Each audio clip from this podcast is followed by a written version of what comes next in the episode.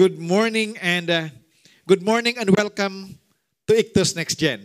Mayagin nga aga sa inyong atanan. If this is your first time to join us this morning, we welcome you to our church.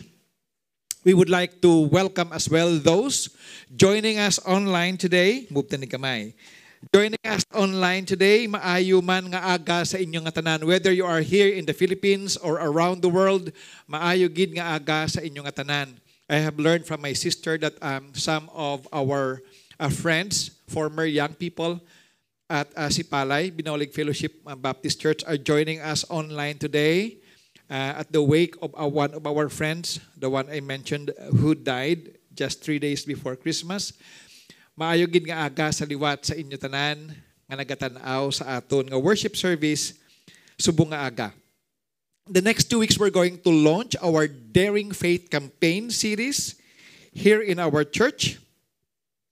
And we are going to start our first sermon on this series on January 29, a week after Dinagyang. Now, for those of you joining us online today, maybe wala ka hindi ka aware sini, but um, every last or third Sunday of January, we have a big Dinagyang festival here in Iloilo. Kag uh, traffics are traffic are closed uh, in some portions of the city.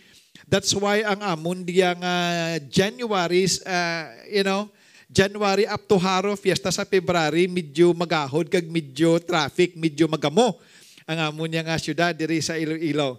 So we're going to launch this series on January 29, a week after the Nagyang Festival so that a lot of you or most of you can make it.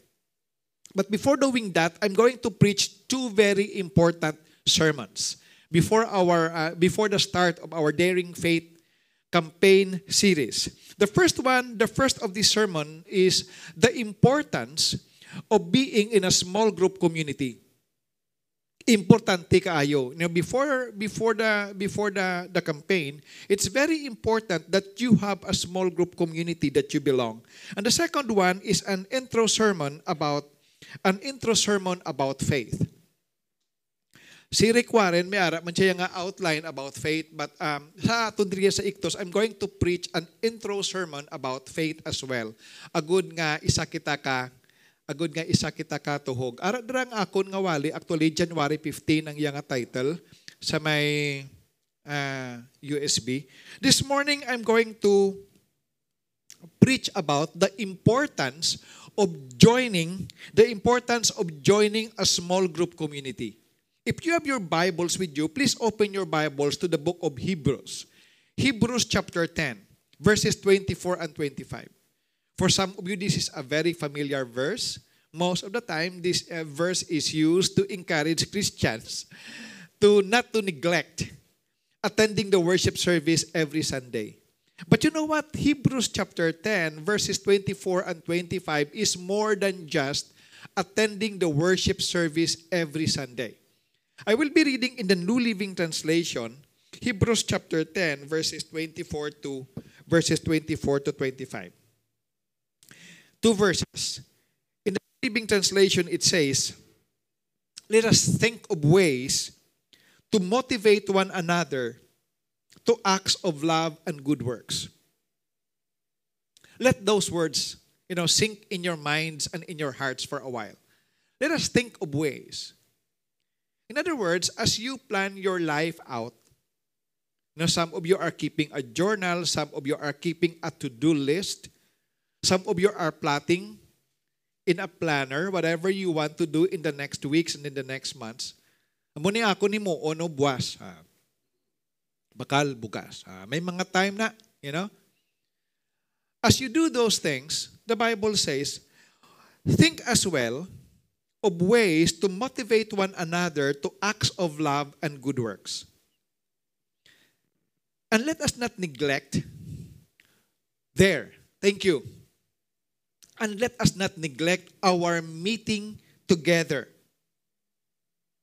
as some people do. Sinuning some people.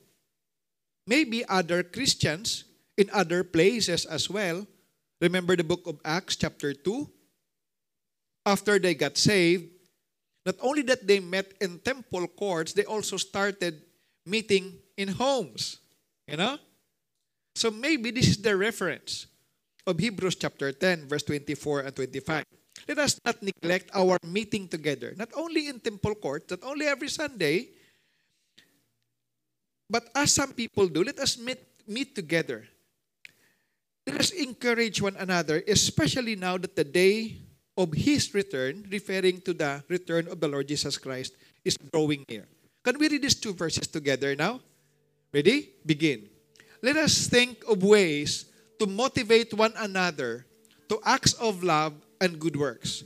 And let us not neglect our meeting together, as some people do, but encourage one another, especially now that the day of His return is drawing near. May the Lord bless His words in our hearts.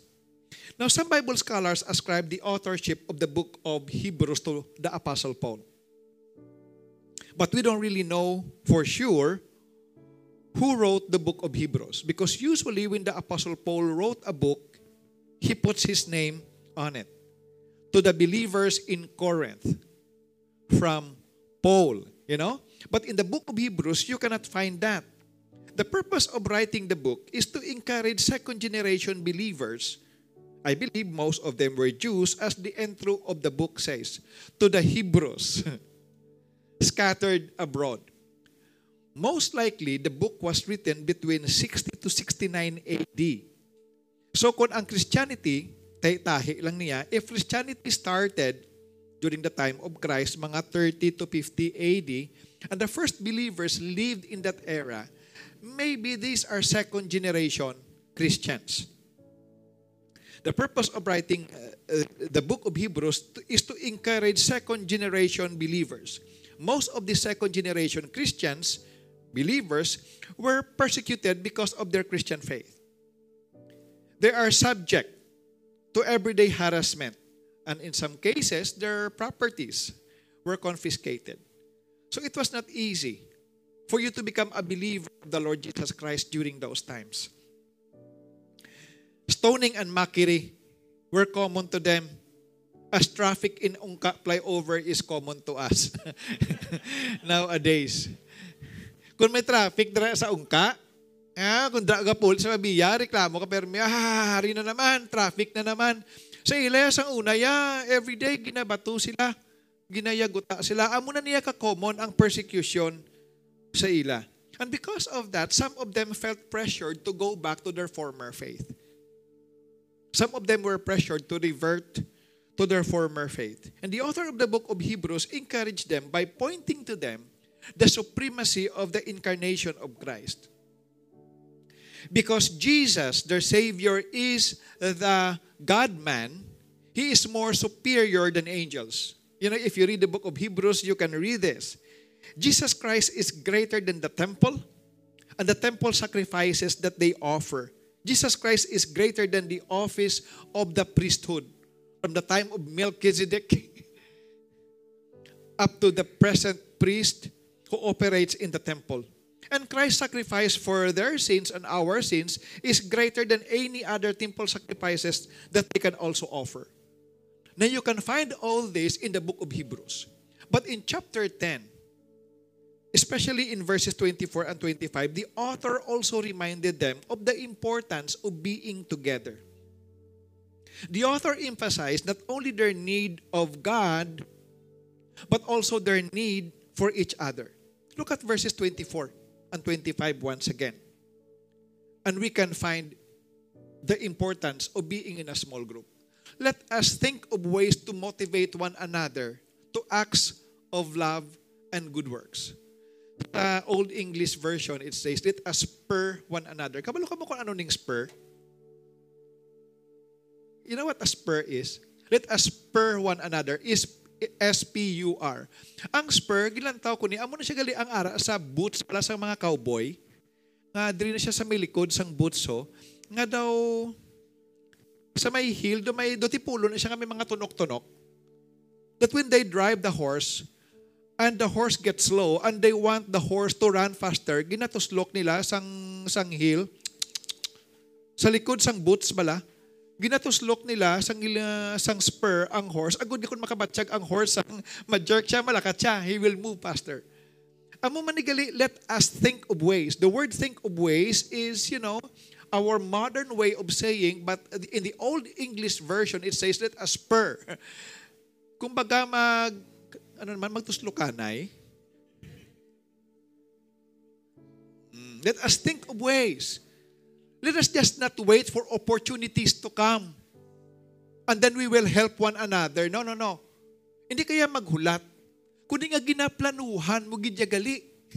Ginaplanuhan mo gidya kung paano ka nga mangin blessing sa iban nga tao. Ginaplanuhan mo gid kung paano ang imo kabuhi mangin encouragement sa iban nga tao. Let us think of ways to motivate one another to acts of love and good works. So, what else? Part of that is not neglecting your meeting together, as some people do. This has been a Christian tradition for more than 2,000 years. And as you do this, you wait for the coming of Christ together. Can I, Kanami, no? This morning, I want to share with you some very important reasons why you need to be a part of a small group community. Let me share with you four very important reasons. Now, I know that it can be more than that, but this morning, let me share with you four reasons why it is very important for you to join a small group community.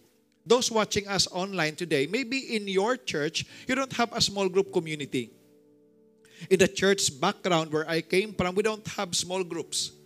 We have organizations. Ano, organization for senior men, organization for senior women, we call it laymen, wumiso, and then organization for married couples, and then organization for single young adults, and then the youth, and then the juniors, and the beginners. Organizations. Pero wala ya, wala ya small group. But you know what, my friends? Small group communities are very important. And this morning, I want to share with you four simple reasons why you need to join a small group community. Four reasons. Let me start with the first one. Why you need to join a small group community? Because number one, number one, life was never meant to be lived alone. Simply, life in this world, life in this side of eternity was never meant to be lived alone. As the saying goes, we are all connected to one another. Whether you agree with me or not in this, we are all connected. And we need each other. As the old song says, no man is an island.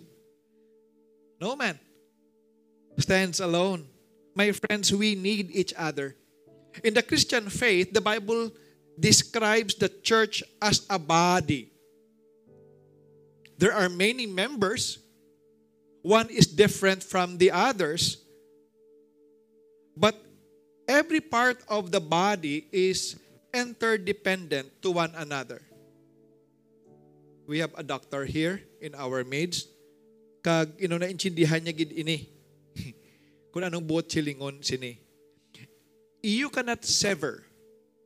You cannot separate one finger from the body and this finger severed from the body remains alive. Once you sever, once you separate one part of the body from the body, slowly it will die and then eventually it will decay. My friend's life was never meant to be lived alone. That's why it is almost imperative that every time we start a sermon series campaign, we encourage each one to belong to a small group community because life is always best experienced in a group. Yan, sila ka siguro, pastor daw, hindi ko na iya personality. Kay ako yung nga type nga tao, do ka mahuluyaon. Sige lang, join ka man sa mahuluyaon small group. I mean, di ba? Simple. Ang inyo small group, puro matanan mahuluyaon. But life is always best experienced in a group. Number two, number two reason. Another reason why you need to join a small group community is that small group communities is the best venue that we can exercise the one another commands of the Bible. If you are here and you have been a part of this church for some time, maybe you have a small group already, please bear with me. If you are here and you are you have been a Christian for some time and you know all these things already, please be patient with me. Because as we start uh, this new year and as we start to have regular face-to-face worship services, it seems that we went back to square one all over again.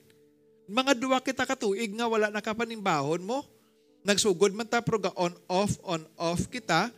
But starting last quarter of the year, last two quarter of the year 2022, we started to have regular face-to-face worship services. Ang iban sa aton do hindi pagid komportable to join us, you know, here uh, because of some comorbidities. Iban sa ilaayhan, hindi man uh, vaccinated. So amo na that they cannot join us. But as we start having regular face-to-face worship services here at Ictos, um, doon nagbalik kita liwat sa square one. Nagsugod liwat kita sa puno. And I cannot overemphasize the importance of joining a small group. Gawali ko sa mga tulo ko kamatag isa-isa ka ginalantaw mo kung sino sa inyo ang wala pasang ang wala pasang small group. Because other people who doesn't have a small group yet needs to hear this. Kinanglan niya gid ini mabatian. You need a small group to practice the one another commands of the Bible. In the Bible, we have a lot of commands. In the Bible, we are commanded to pray for one another, to bear each other's burden, to help one another, to forgive one another, to love one another, to be patient with one another. In the Bible, we are commanded to be gracious with one another, and many more other one another commands of the Bible. If you don't belong to a small group, kay sin umuni himuon ang one another commands of the Bible. Now, what is the best avenue that you can do this? Answer, small group setting. You cannot do it to everybody, but at least you can do it to somebody. You know, in the book of Acts, it was recorded that they met in temple courts. Amo nang ginambal ko kaina. But they also met in homes for the Lord's Supper to pray for one another and to study the Bible together. What do you call this? Small group community. Amo tong ila ginhimo. And this is what we're going to do as well in our community of faith here at Ictus as we start this year 2023. It is also in this context that we serve one another in the small group community. Different gifts and skills, but one body. When you exercise your gift, whatever it is, other people, other believers benefit from you.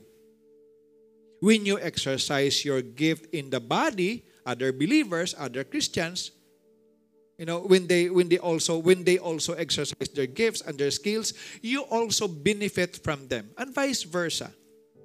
Amo niya permi. Now, can you imagine kung ari ka diya kag uh, you don't belong in a small group. You don't exercise your gift and your skills.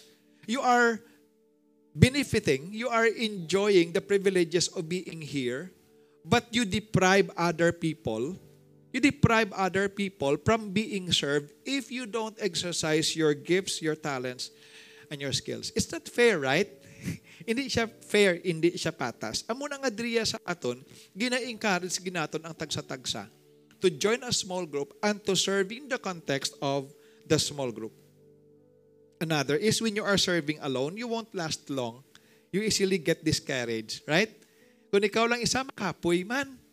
Pero kung grupo ka, modo ka sadya, right? Kung kaisa daw, puro na lang sadya, wala na, ano, no, wala na servisyo, no? Sadya-sadya na, ano galing no, brat? Wala niya daw kaon man lang. Ah, sige na lang. No? But you know, you easily get discouraged when you are alone. But when you do it in the context of a small group, kasadya. It's fun. The third reason why you need to join a small group community is in order for you to grow spiritually. I am a firm believer of this. You need a small group community in order for you to grow spiritually. This year, I started with a sermon, and part of the sermon is getting serious with God. Amo niya ang ako New Year's resolution. Kag ginashare ko man sa inyo, I hope that this will also be your New Year resolution. That starting this year, ano ganitong three points? Forget the past, leave your past behind, learn to live in the present moment. Ginahimo niya man eh. Siling sa akon sa isa niya pas, nag uh, distingan ko bala, nagkaong ko tinanok nga itlog. Nakaibi ko. Nagkakaon siya kuno tinanok nga itlog, ginchew niya anay ang tinanok nga itlog 20 to 30 times before swallowing it. Doon nakahibi gid siya kuno. Namit-namit ang tinanok nga itlog. But sometimes, some of us cannot appreciate this, do not appreciate this because our lives are always bang, bang, bang, bang, bang. Si Eileen, may ginabakal siya nga mixed veggies sa atrium. Uh, green peas, carrots, nakadice na uh, corn, uh, something pwede mo na siya masote with butter and garlic. Or, ang ginahimo sa balay, kasi tuto, amula ng utan na ginakaon ni tuto, ginaboil na, butangan niya butter. I think butangan niya balunggay, amo nang ginaserve niya. Amo to ang, amo tong ginkaon ko after ko nagwood sa storm sang Thursday sa kwasa ko, pagkaon ko, ligo testingan ko ni Bi nga iusapon 25 to 30 times ang mixed bidges ha. Man, namit-namit. Testingin nyo bala? Testingin nyo lang. Nga usapan nyo anay inyo pagkaon 25 to 30 times before you swallow. Masaburan ko ang green peas, carrots, ang corn, ang balunggay, and it is a mix of flavor bursting in your tongue and in your mouth, plus the sabaw and the rice. Simple luxuries, simple pleasures in life that we always take for granted because we fail to live in the present.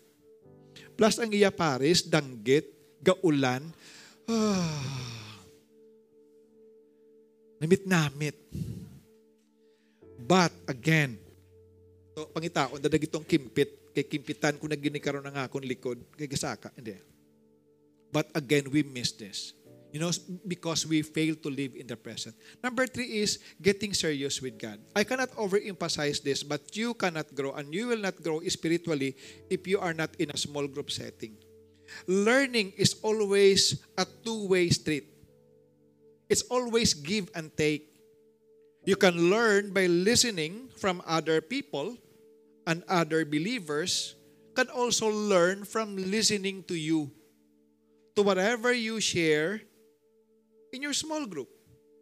You know, as I attend some small group meetings and I listen to you, share your insights, I am amazed at the insights that you are sharing. May mga nakita ako nga mga insights nga wala ko gani makita in my years of studying the Bible. Hindi niya nagiging kwa man. Grabe nga insight iyan, no? That's God personally talking to them. Sa ila man niya context nga wala ko yan makita sa akon context. And you can only enjoy this kind of learning in a small group setting. In a small group context. Learning in a small group setting for me is one of the best way to learn. Another very important area is the area of accountability. As you, I know, as we study the Word of God together, along the way there are commands to obey. You know? We will learn some new commands to obey. Some instructions to follow. Maybe perhaps some sins to neglect in our lives and you know we need to leave behind. We need somebody to hold us accountable to these things that we decide for ourselves as we decide to really get serious with God, you know, with, with our walk with God. The small group setting community provides us with the accountability that we need in these areas. There are also areas of your life that are too sensitive that you are not just comfortable sharing with everybody in this church. Hindi mo nagiguro pwede nga Bisan sinaulan di sa tao sa simbahan nga bag-o mo lang namit, hindi mo man gani migo, sugiran mo sang problema mo.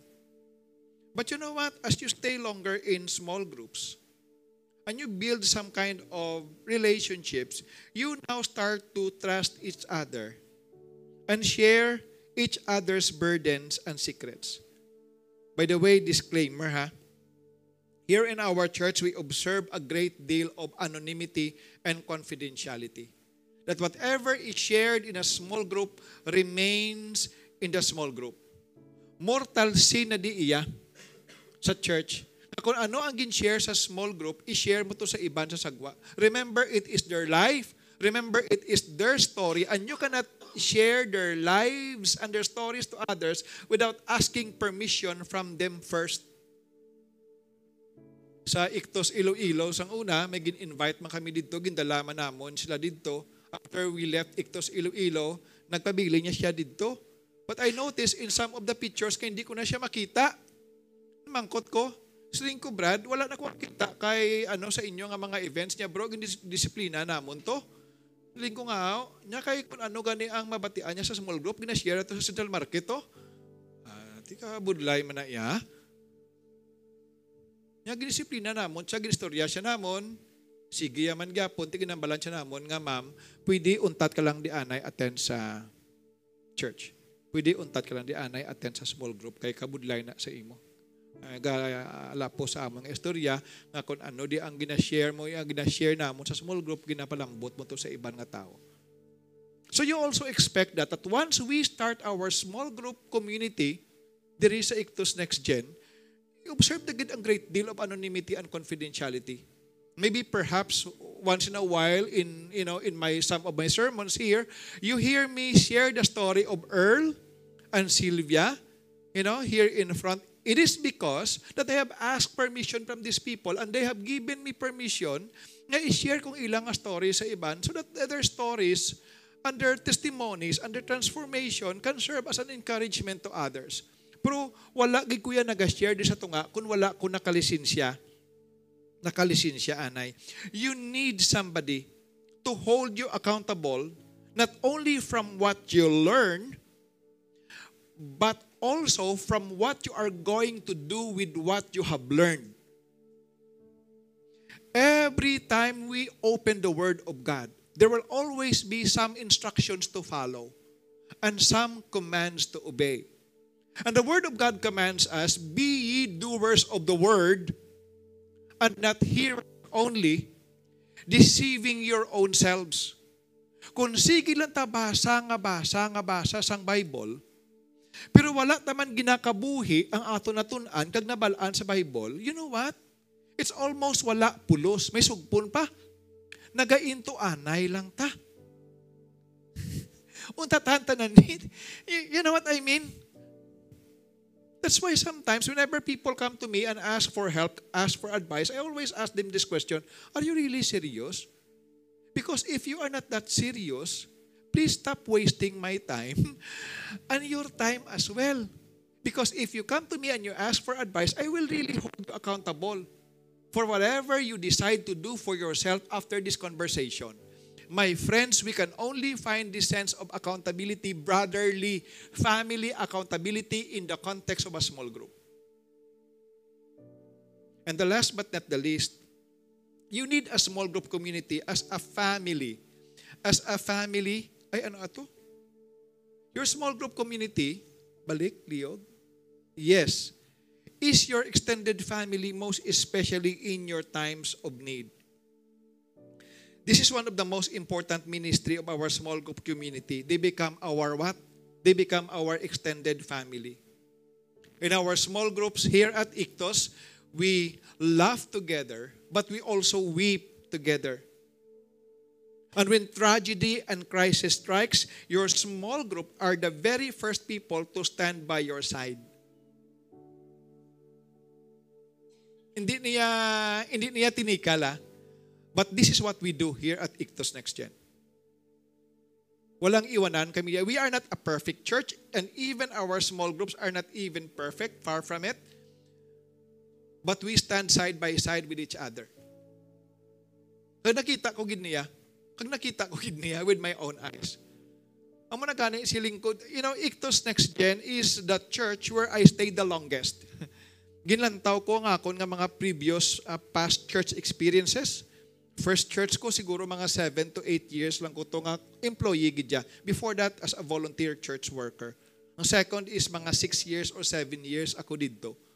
Pero ang Ictus Next Gen this year, ma 9th year na ko digali. Agdos ang san ulang. You know, time really flies when you're having fun. Time really flies when you're having fun. Pero kung, you know, kung ga pastor ka bala sa church, tapos, damo ka kontra, tapos damo man ga kontra sa imo, kung Domingo, do ginaguyod, blang blatiil mo. Maglakat, kay ano naman yung mabatian ko karon man. Amo na bla? Pero dili nagpisok lang ko, nine years na ko di gali sa iktos. And you know why? And you know what? Kabalugid ka mo. Diriya sa aton sa iktos, hindi applicable ang walang personalan, trabaho lang a statement. Because here at Ictus Next Gen, we take things personally. An, amo na. Pinamilya diya ang amon pagtratar sa isa kag isa. Hindi iglesia lang pinamilya, mga mag-utod sa Ginoo kag kay Kristo. Amo na diyang amon kag Ginoo if you have been with us, whether you are a member of this church or not, in one way or another, na, nakita mo ni Ayhan or nabatsagan mo ni Ayhan. As I look at you guys sa sininga aga nga ari diri, I'm proud to say nga I have been a part of your, you know, of your faith journey. Tagstagsa sa inyo nga ari diri. On a personal level. You know? Si Idong, ari di si Idong subong aga, si Idong gasa gasakay ni siya sa FF Cruise, dira. Kung Domingo may biyahe ni sila, nagkawat lang ni siya, siguro standby ang barko, dira galuding tuguro subong, So amo na nga nagwa siya nay o ginintriga yato ang iya nga ubra to. Agud nga makasimba di si idong. Upod sa iya pamilya. Every week galakat ko sa Gimaras. Gabisita ko to sa Gimaras. But you know what? Wala ni si idong kabalo subong dong maskwil na lang ko yambal ko na lang sa imo. Kung maglakat ko sa Gimaras, gina-timing ko ginang barko tawgang din ka subong gano kada sige sa imo ko masakay. Sakay idong ako nagasakay, every time nga maglakat ako sa Gimaras, Kay para sa 30 minutos or sa 20 minutos nga nagabiyahe ang ruro, either Iloilo, Gimaras or Gimaras, Iloilo, makapungko kami nga duwa, kag makaistoryahan ay. Because, you know, maybe throughout the week, for the meantime, he will not be able to join a small group because of, you know, his work. Ang nami, pagid, kung sa iya ko magsakay, kay libre kape. No? So, hindi na ako magbayad, kay siya gabayad. Pag abot ko na timpla ng kape, no? Inami, Amo man ang nami sa small group community. Ay, joke na kadto lang mo di para magkaon, kung kaon lang kamo di. Oh. Mo na mga joke lang na namo niya diri ha. Pinamilya na yung pag ano. But you know what? The point is, here at Ictus Next Gen, we treat each other as a family.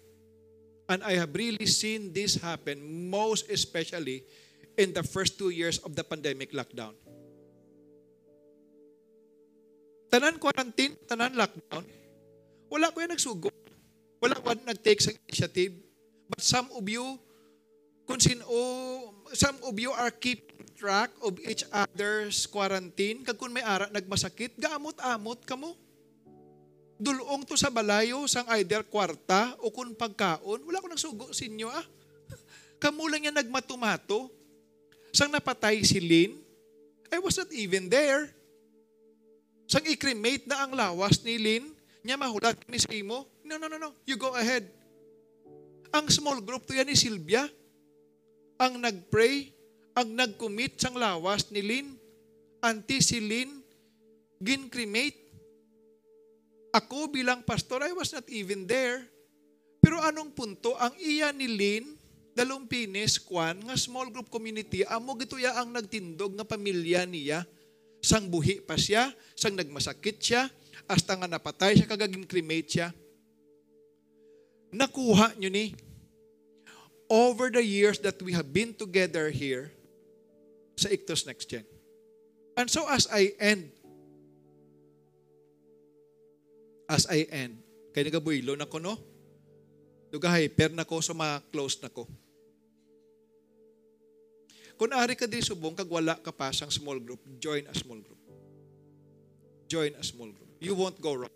Totoo. Three things as we close. Simple. Pray. Pray to become a part of a small group. Pangamuyo, ikon kay sin o ka nga small group mabilong sa mga babaan o kung sa small group sang mga mahuluyaon. Wala lang niya pilitay ah. Tatlo no sa mga babaan, sa mga hipuson, kag sa mga palakaon no? Tatlo ni. Ah, muna. Pili ka lang da kung di ka ma-join as much as possible, here at Ictos, we don't assign you to groups. Because we want your relationship to be natural. We want your relationship to be organic. So you pray. Kung kay sino ka nga small group mabilong. Number two, you plan. In the next two weeks, we're going to launch our Daring Faith campaign series here at Ictos Next Gen. Kag gina-review ko ang materials na minami, gid. Totoo. Kung nag-attend ka di, let me encourage you. You pray. Kung kasi sino ka nga small group mabilong, you plan to join a small group. Hiriton ko na lang, and then you participate. You choose a small group that you can belong. Six weeks. Six weeks lang akon pa ngayon sa imo nga hindi ka mag-absent sa wali kag sa small group. Then, after six weeks, kag masiling kang ngets, naintuan man ko ni pastor, ba, boring man to, wala man ko may nakwa to. Pwede ka nakauntat simbadi. Guilt-free. Okay lang. Because I guarantee you, our journey about daring faith in the next six weeks is very exciting. Maski ako, personally, as your pastor, as your leader, ginausisa kong heart ko mo. Because sometimes faith just becomes a cliche to most of us. Sino nga tao ay gapati sa Diyos? Right? Sino nga tao wala ka pangamuyo? Kapangamuyo man. But you know what? Daring Faith campaign really dares us. Because there, the, the theme verse of the campaign is, whatever a man asks in faith, shall he receive. Wow, siling ko daw, ano, ano niya? Lutayog niya. He was a husband and a father, Kag ginpad gintunaan ko gid siya, tuod gid man eh. Ti ako na nga muyo man ko nga ayon sang Ginoo si nanay, ti wala man ginayo sang Ginoo si nanay. Ti ano niya, right? Nangamuyo man ko sa Ginoo ngayon sang Ginoo tatay, ti wala man ginayo sang Ginoo tatay, ti ano ni? Sala ni galing a verse. Amo na ang theme verse ang Daring Faith campaign. And I'm going to explain that to you in the next six weeks. And together with your small group, amo ni ang tunan nyo man. Ako lang niya gambal, subong sa inyo, kapamati lang kamo, but when you participate in a small group community setting, and you share your faith story and your faith journey, and you also listen to other people's stories and your journey, we what? Grow together in faith. Amo niya gina, ginapananaw ko nga matabo in the next six weeks. So invite your friends, invite your family, no pressure. Join us in this campaign. Then after six weeks, kung masiling sila, pwede na ko kahalin, okay, ah, pwede ka na kahalin. Family and friends. But after six weeks, if they decide to join our community of faith, then so be it. We will have another campaign naman, nga sugpo naman sang Daring Faith campaign. And hopefully, as we really get serious with God this year, 2023, we will grow in faith Use a blue pen or black and live life to the full. Amo lang giniyang aton handom tanan. he would make basic errors. Life is short. Na-realize ko gina. He became a scheduling black Life is short. In the first pila lang ka weeks, so in the first six weeks, two weeks before the year ended, and another two weeks before this year started, I lost friends. Kagabi lang, ah, may nag-post, please pray for Pastor so and so. I prayed for him, na konsensya man ko, faith without works is dead. Kung pangamuyo lang nga wala ka Gcash, medyo kulang na. Kung may ara, thinking. gid. After months of the botched Sa ospital mo, ginatubuhan mo, di niya nabikwaon, kaya hindi mo niya libreng ICU. lost something more than a tumor in the surgery. Padala ka, pangamuyo ka, padala ka bulig. And then just hours after I sent sang akong Gcash, he went home to be with the Lord. His. Oh, grabe, no? Mo lang to. He's a dear friend, co-worker, a colleague. I lost two close friends. viewed reruns and baked it. 15 days before the year ended last year. Ginlubong ko ang isa That was Elliot's new life. just last week. Makumpanya naman ko sa isa, buwas, sa Bacolod. And you know what I realized? spoke to her more than once a week. Lipot gid lang niya ang kabuhi. Kung, si Spurgeon pa, we are always surprised of sudden death without thinking that we will also die suddenly. Amo lang ginaya ka simple bala ang kabuhi. So, duwa lang gid ang akon goal this year. Tatlo, himuon ko tatlo. Be serious with God. Live life to the fullest. And share this truth to others. Another right? Ito na pagkamuhon na. Be serious with God. Live life to the fullest. And share this first truth to others. Shall we pray? Lord, again, we thank you for your word and we thank you for the opportunity to open your word and to share it with others who cannot join us today. And I just pray, Lord, for each one present here today. Lord, help them pray to join a small group. In the next two weeks, as they plan, as they plan out, help them, dear God, to contemplate which small group to join. And in the next two weeks, as they participate, Father, I pray that may each one of them will also grow in the faith. We bless you, we thank you, we give you glory, we give you praise. In Jesus' name we pray. Amen, amen, and amen. Shall we give the Lord a clap offering of praise? Hallelujah. Thank you